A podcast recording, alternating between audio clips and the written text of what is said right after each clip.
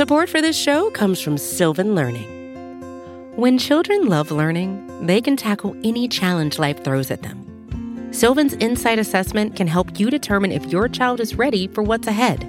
It can also identify gaps in learning and point out areas that could be of concern for your child so they can tackle what's to come. And right now, it's the best price of the year at twenty-nine dollars. Go to sylvan twenty-nine dot com to learn more and get your child's assessment for only twenty-nine dollars. That's S Y L V A N twenty-nine dot com.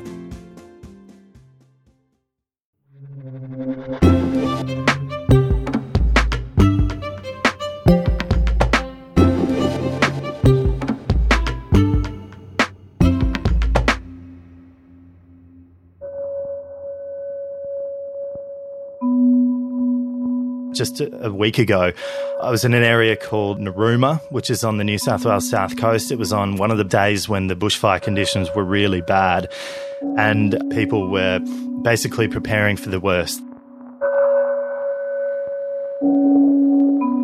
There had been this incredible community meeting the night before where a volunteer rural firefighter sat on the back of a truck with his community all around him, and he basically stepped them through exactly what they need to do.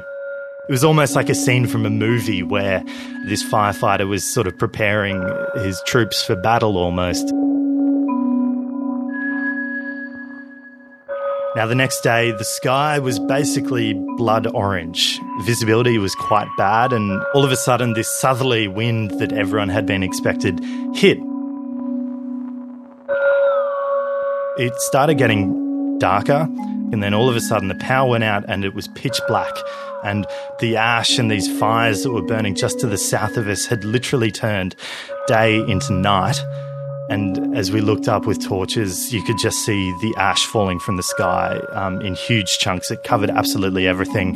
It started raining at points because this bushfire system had created its own weather system above us, but it was raining ash. And so it was, it was really unsettling and unlike anything I've ever experienced.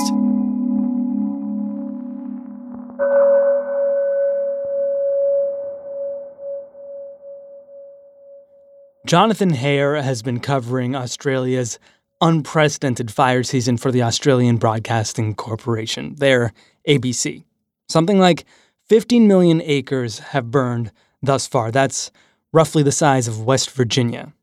I guess if you look at New South Wales at the moment, the burnt out areas, it's it's hard to find on the coast an area that hasn't been burnt out. So on the map that authorities put out to talk about where these fires are burning and where the fronts are, areas that have already been burnt out are in black. And the, the whole map of New South Wales, for example, is just covered in black. Massive, massive areas of land. And the other thing about these fires is they're so big and so large and burning so intensely that you can't actually put them out. Um, the best authorities can do is sort of build containment lines around it and hope for a favourable wind that pushes the fire back onto itself, which will put it out because there's nothing left to burn. How many people have died at this point? Um, in New South Wales, it's more than twenty. I, I believe the total number nationally is pushing thirty. But damage assessment crews are still going through areas um, and finding bodies. They're finding burnt-out properties and things like that. So it talks to just how quickly these fires have moved through areas, and people just didn't have a chance to get out. And we're finding a lot of those people that have died have died on the roads, um, have died in their cars as they've tried to flee some of these areas being impacted. Hmm. So, in addition to this being the hottest year on record in Australia, what's made these fires so unstoppable? One of the biggest problems that authorities have talked about is the fact that Australia has been in a drought for a while now. So all of the the fuel loads, which is what they call them, which is basically leaves and trees and branches that have fallen from the trees onto the ground, are incredibly dry, and all it takes is a little spark and they just take off into a massive fire. So it just means uh, these fires can take off and race off quite quickly. Firefighters have talked about this year seeing fire behaviour that they've never seen before. For example, these fires are burning through areas that are considered rainforest. Even those are dry at the moment, so they're being burnt through as we speak. There's a lot of things people don't expect about fires. And one thing I will say is fires are incredibly scary. They're these huge fire fronts that just whip up in the wind. They move so quickly, catch people unawares. But I guess uh, some of the un- unexpected things I think we've seen from this bushfire season has, one has been the smoke, um, which has just blanketed huge areas, including Sydney, for example, choking the air. People with al- allergies have really struggled with that as well. Like uh, people with asthma have really struggled with that. I don't think people really expected that to hang around for so long. Another thing I don't think they expected was uh, the impact this will have on things like tourism. People are seeing these images coming out of Australia and going, well, I don't know if I want to visit there right now. What's the political response been? Well, the political response has been interesting. The Prime Minister, Scott Morrison, has been getting slammed essentially by a lot of people about his response to this bushfire crisis. Just two weeks ago, Morrison apologized for being on vacation in Hawaii with his family while his country burned. I've obviously returned from leave, and I know that that has caused some great anxiety in Australia, and Jenny and I acknowledge that.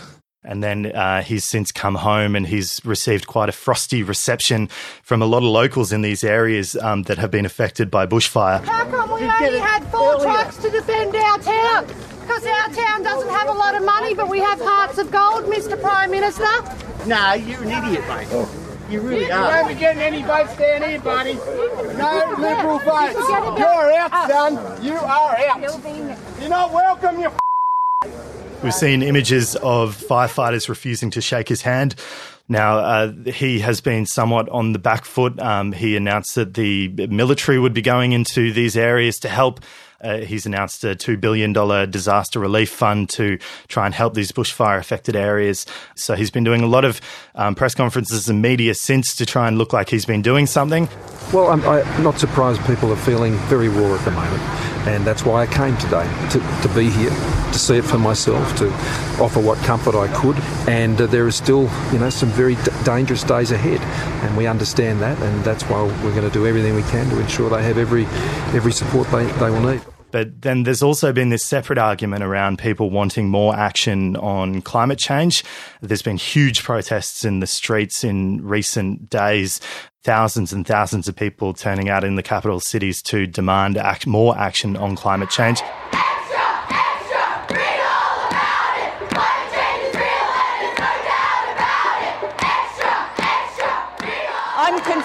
About the coal, and the more coal we burn, the hotter the earth will be. Many people in this crowd are pointing to a government commission, which twelve years ago warned if the Australian government didn't do something to radically reduce its greenhouse gas emissions, that the country would experience catastrophic fires.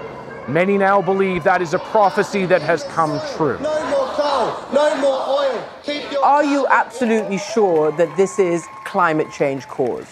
Yes, I'm absolutely certain. The science is telling us this. It's telling us that these extreme heat conditions we've seen this year might occur naturally once every three hundred fifty years.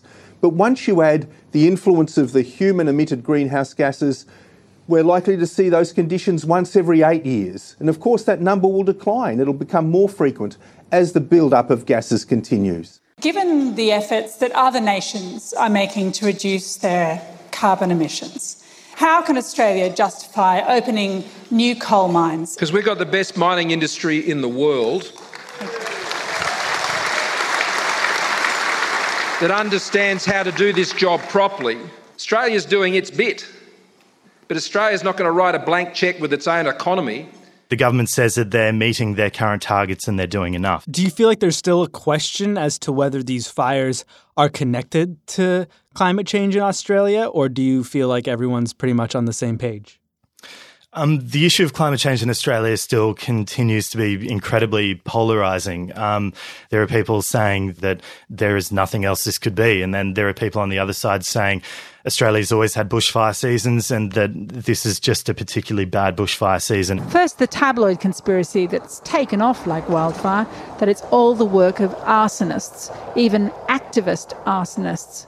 The only problem with that, there's always been arson in Australia. There have never been fires like these. And I guess an unprecedented bushfire season hasn't really changed the political discussion around this at all. Just thinking about the scale of this, fifty million acres, thousands of homes, dozens dead. I mean, is that surprising to you that it hasn't changed the political discussion? Not really, I guess, because it always has been like this. But I guess it has been interesting seeing the response by the international community. Obviously, the size of these bushfires has been front-page news for a few weeks now, and a few other countries around the world have been sort of, I guess, surprised that it is a topic that is still polarising. And in the meantime, it's peak summer in Australia, and these fires are still not over. But yeah, it's we're still in the middle of summer here. We still have many months of dry, hot weather. And what they really need here is a lot of rain, and they need it to be quite heavy and in certain areas. And unfortunately, there's none of that predicted on the horizon in the short term at least. So uh, these bushfires could continue on for many months now before we see any kind of reprieve. We can't pretend that this is something we've experienced before. It's not. Uh, because the weather activity we're seeing, the extent and spread of the fires, the speed at which they're going, the way in which they're attacking communities who've never, ever seen fire before, is unprecedented. Thousands of people remain stranded on beaches, figuring the water may be their only escape.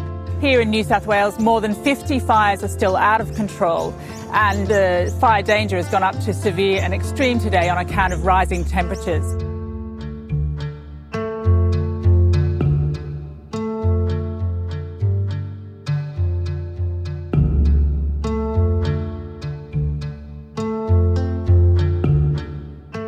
Beyond the millions of acres burned, the dozens of people who have died, Australia has lost something like a billion animals. I'm Sean Ramos Firm. That's in a minute on Today Explained.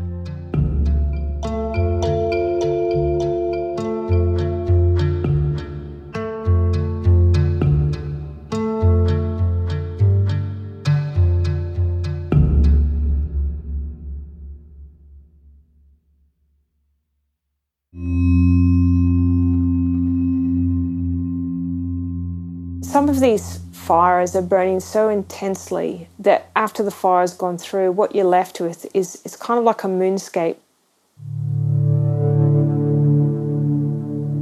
There's nothing left on the ground. It's like a soot layer, and then there's just sticks of what used to be trees, but they're just black toothpicks sticking up from the ground. Everything from the top of the canopy down to the soil layer is gone. My name's Professor Sarah Legge. I'm with the Australian National University, but I live in northern New South Wales. Our area was one of the first regions to go up in flames in November. Among the worst of the fires, of course, here in Australia is in New South Wales, and the focus is very much as well on these three huge fires, which officials fear could merge into a mega blaze across New South Wales and the Victoria border. You know, it's worth noting that a lot of Australian habitats are fire adapted, so fire does occur and reoccur in those habitats at some frequency. But these fires are different. They're enormous. They're affecting heaps and heaps of areas and habitats all at the same time, and they're leaving nothing in their wake. One of the biggest concerns, wildlife caught in the fire's path. Images of residents saving koalas going viral. Very thirsty boy. Yeah. Poor little thing. Has anyone got any more? He's so thirsty. Just on Kangaroo Island alone, off the coast of South Australia, half of the koala population we think has been killed. And they're the species that are easy to count. They've broken through the fence here trying to get through, and look at this, it's just, it's disturbing. It is really, really disturbing. Where could they have gone, these animals? They're nowhere for them to go. Now they're just littered on the side of the road. They're everywhere. Heartbreaking, unimaginable, sorry, it's quite emotional. Um.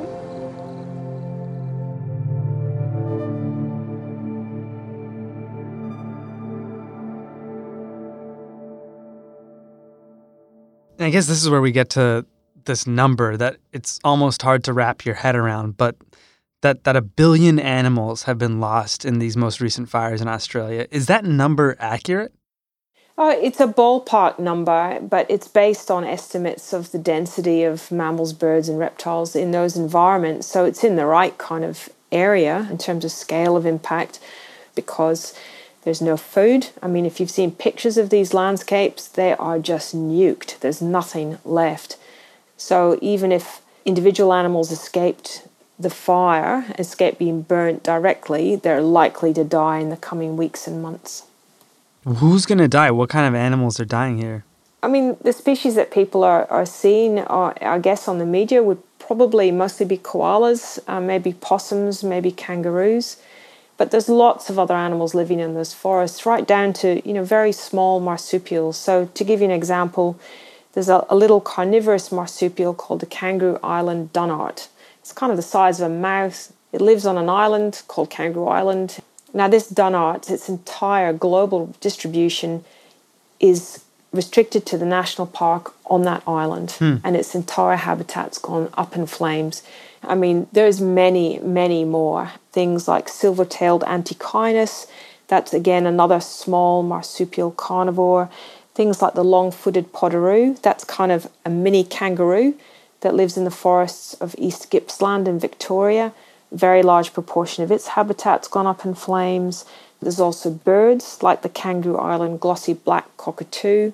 People often think that birds escape fires because they can fly, but the smoke and the heat and the lack of visibility creates a lot of confusion, I guess. And so it's not unusual to come across big mobs of bird corpses after the fire event, not far from where the fire occurred. And a large proportion of Australia's animals are endemic, so that means they're found in Australia and nowhere else in the world. So, you know, if the populations here experience declines, and in some cases populations and species are going to be brought to the brink of extinction by this event, then those declines are basically a global decline. So they're not just relevant to Australia, they're re- relevant to the whole world. And I mean, just thinking about the loss or potential loss of a billion animals. When was the last time something like that happened on this planet? Oh, well, gosh, I don't know. I mean, you know, the, the other big fire events that have happened in the last ten or so years in um, California and Siberia have been monstrous, but much smaller in scale, actually, than this fire event in Australia. So in, in terms of their sort of immediate impact on animal lives, I, I, I don't know what you would compare it to. But as shocking as that statistic is, probably the bigger, longer lasting impact is, is going to be what it does to um, species declines and the ability of species to hang on. So it's the extinctions that we're actually more worried about. Correct me if I'm wrong, but it sounds like you cannot think of an event like this in our history, in our recorded history? Is that what you were saying? Well, I can't. Maybe others can. But and the other scary thing about this is that this event occurred with an average of one degree of warming globally. And unless we get serious about climate change, we're looking at three to four degrees of warming. I can't even imagine what Australia is going to look like with three to four degrees of war- warming if this is what happens with one degree of warming. It's, it's a terrifying future. Yeah. I mean, as someone who's spent her life studying these species and spending time in their habitat, can I ask you how it's been these past few months watching these ecosystems burn? Yeah, you're right. I've spent my lifetime working in conservation, and it feels like all of those efforts where you're just inching forward all the time, you know, trying to make a positive difference, just got wiped out in the space of a few weeks. So that's thoroughly depressing. And I, I guess it the anger comes from, we all knew this was going to happen. It's not exactly a surprise. And scientists have been um, warning governments of the, the impacts of not addressing climate change, which is the ultimate driver here, for a long time. And the policy inaction, particularly in our country, in Australia, is incredibly frustrating. And it, it's hard not to be angry about it. Do you feel, as an ecologist, like partly responsible for speaking for these animals? Look, I guess I feel responsible for trying to assemble all the evidence that we can about what's getting impacted and how and what can be done about it. But I guess ultimately I think the broader society makes decisions about what you do with that information.